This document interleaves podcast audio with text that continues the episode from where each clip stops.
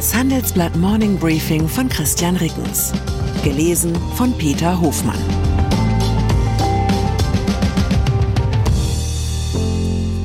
Guten Morgen allerseits. Heute ist Donnerstag, der 7. Dezember 2023. Und das sind unsere Themen. Großoperation. Wer stopft das Loch im Haushalt 2024? Gefahrengebiet. Angriffe im Roten Meer gefährden Handelsschifffahrt. Gnadenfrist. Lokführer wollen um Jahreswechsel herum nicht streiken. Nach einer kurzen Unterbrechung geht es gleich weiter. Bleiben Sie dran. Die Welt steht vor gewaltigen Herausforderungen. Zum einen die Energiewende voranzutreiben und gleichzeitig den Klimawandel einzudämmen. Und auch der Energieträger Wasserstoff gewinnt weltweit immer mehr an Bedeutung. Doch wie geht es weiter? Erfahren Sie mehr auf dem Handelsblatt Wasserstoffgipfel 2024 am 12. und 13. Juni in Essen. Infos unter handelsblatt-wasserstoffgipfel.de. Mit dem Vorteilscode Wasserstoff 2024 erhalten Sie einen Rabatt von 15% auf die Tickets. Das Loch im Haushalt 2024. Noch immer ist kein weißer Rauch aufgestiegen aus den Verhandlungen um den Behelfshaushalt für das kommende Jahr. Wegen des Klimafondsurteils des Bundesverfassungsgerichts muss die Regierungskoalition gegenüber dem ursprünglichen Etatentwurf kurzfristig eine Lücke von rund 17 Milliarden Euro stopfen, plus noch einmal 13 Milliarden im Klimafonds. Der SPD-Vorsitzende Lars Klingbeil räumte gestern Abend in der ARD-Sendung Maischberger ein, das sei gerade die größte innenpolitische Krise, die diese Ampel zu bewältigen habe. Klingbeil bekräftigte, dass seine Partei auch eine erneute Haushaltsnotlage für 2024 als Option sieht, um so die Schuldenbremse auszusetzen. Die Begründung lieferte er gleich mit, man sei in keiner normalen Situation, was die Situation in der Ukraine angeht, er wolle, dass die Unterstützung weitergehe. Eine erneute Notlage will aber Finanzminister Christian Lindner vermeiden, weil er fürchtet, dann abermals einen verfassungswidrigen Haushalt abzuliefern.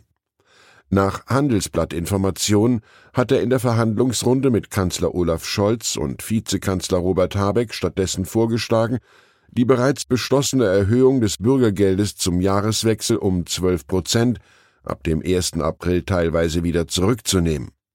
Ebenfalls Teil der Verhandlungsmasse sind offenbar die 10 Milliarden Euro Subventionen für die geplante neue Intel-Chipfabrik in Magdeburg.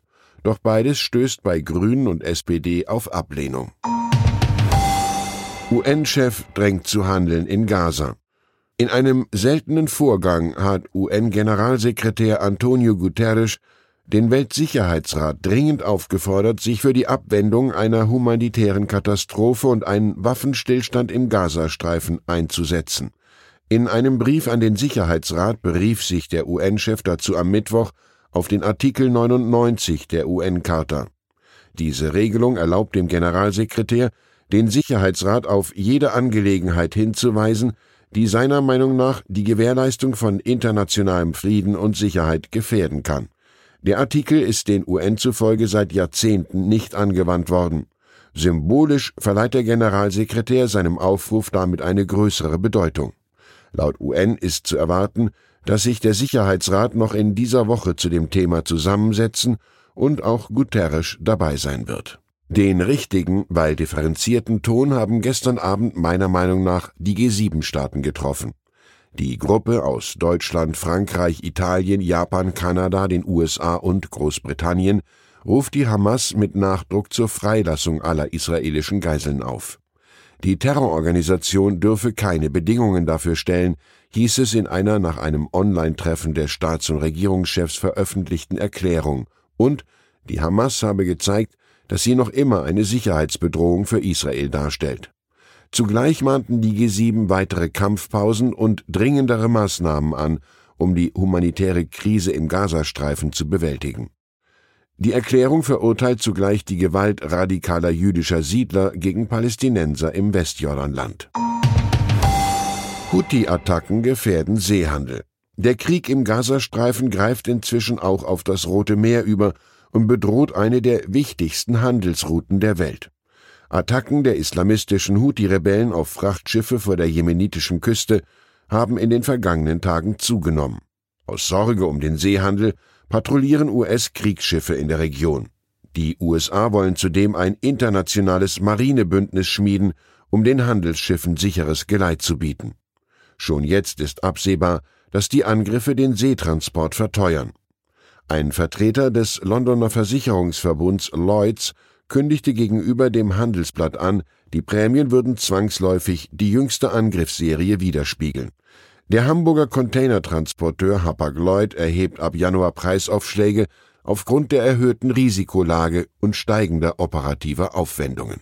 Der Jemen, der an der Zufahrt ins Rote Meer liegt, steckt seit Jahren in einem Bürgerkrieg. Die Houthis dort werden in ihrem Kampf gegen die Regierung vom Iran unterstützt. Nach der israelischen Offensive im Gazastreifen griffen die Houthis mehrere Handelsschiffe an, denen sie Verbindungen zu Israel nachsagten. Der erste Angriff traf den Autotransporter Galaxy Leader, den die Miliz gemeinsam mit 25 Besatzungsmitgliedern entführte und vor die jemenitische Hafenstadt Hudaida verschleppte. Andere Handelsschiffe nahm die Houthi-Miliz mit Raketen und Drohnen unter Beschuss. Auch ein deutsches Unternehmen ist betroffen. Die Houthis nahmen den Frachter Number 9 ins Visier, der unter der operativen Führung der Hamburger Bernhard Schulte Ship Management BSM fährt. Lokführer streiken erneut. Die Gewerkschaft deutscher Lokomotivführer GDL hat ihre Mitglieder zu einem erneuten Warnstreik bei der Deutschen Bahn aufgerufen. Von Donnerstagabend 22 Uhr bis Freitagabend 22 Uhr müssen sich Fahrgäste wieder auf tausende Zugausfälle im Fern- und Regionalverkehr sowie bei den S-Bahnen in Berlin und Hamburg einstellen. Anschließend will GDL-Chef Klaus Weselski den Fahrgästen eine Art Gnadenfrist über Weihnachten und den Jahreswechsel einräumen. Die Streikaktion am Donnerstag und Freitag sei für dieses Jahr die letzte, sagte Weselski bei MDR aktuell. Anschließend komme die Urabstimmung. Bis zum 7. Januar sei kein weiterer Warnstreik zu befürchten. SAP verärgert Belegschaft. Dass die SAP-Zentrale im Städtchen Waldorf steht, hat rein gar nichts mit Waldorfpädagogik zu tun. Aber ein bisschen was von kuscheliger Tanz deinen Namen Aura umgibt bislang auch den Arbeitgeber SAP. So verzichtete Deutschlands einziger Softwarekonzern von Weltgeltung in den vergangenen Jahren auf standardisierte Leistungsbewertungen am Jahresende. Schulnoten für Mitarbeiter seien nicht mehr zeitgemäß, hatte ein SAP-Personalchef mal der Frankfurter Allgemeinen Zeitung gesagt. Mit dem Satz käme er auch in der Waldorfschule gut an. Damit ist jetzt Schluss. SAP bekommt ein neues System mit einer Leistungsbewertung in drei Stufen. Es soll Leistungsträger geben, Performer genannt, die bei Bonuszahlungen besonders berücksichtigt werden.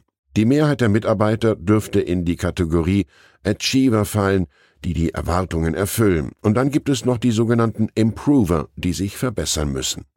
Sie sollen einen Performance Improvement Plan verordnet bekommen, mit detaillierten Vorgaben, was sie zu tun haben. Im Gespräch ist, dass drei bis fünf Prozent der Mitarbeiter zur unteren Kategorie zählen könnten. Klingt in jedem Fall eher nach Paukschule als nach Kuschelpädagogik. Ich wünsche Ihnen einen performanten Tag. Herzliche Grüße, Ihr Christian Reckens. Die Welt steht vor gewaltigen Herausforderungen. Zum einen die Energiewende voranzutreiben und gleichzeitig den Klimawandel einzudämmen. Und auch der Energieträger Wasserstoff gewinnt weltweit immer mehr an Bedeutung. Doch wie geht es weiter? Erfahren Sie mehr auf dem Handelsblatt Wasserstoffgipfel 2024 am 12. und 13. Juni in Essen. Infos unter handelsblatt-wasserstoffgipfel.de. Mit dem Vorteilscode Wasserstoff 2024 erhalten Sie einen Rabatt von 15% auf die Tickets.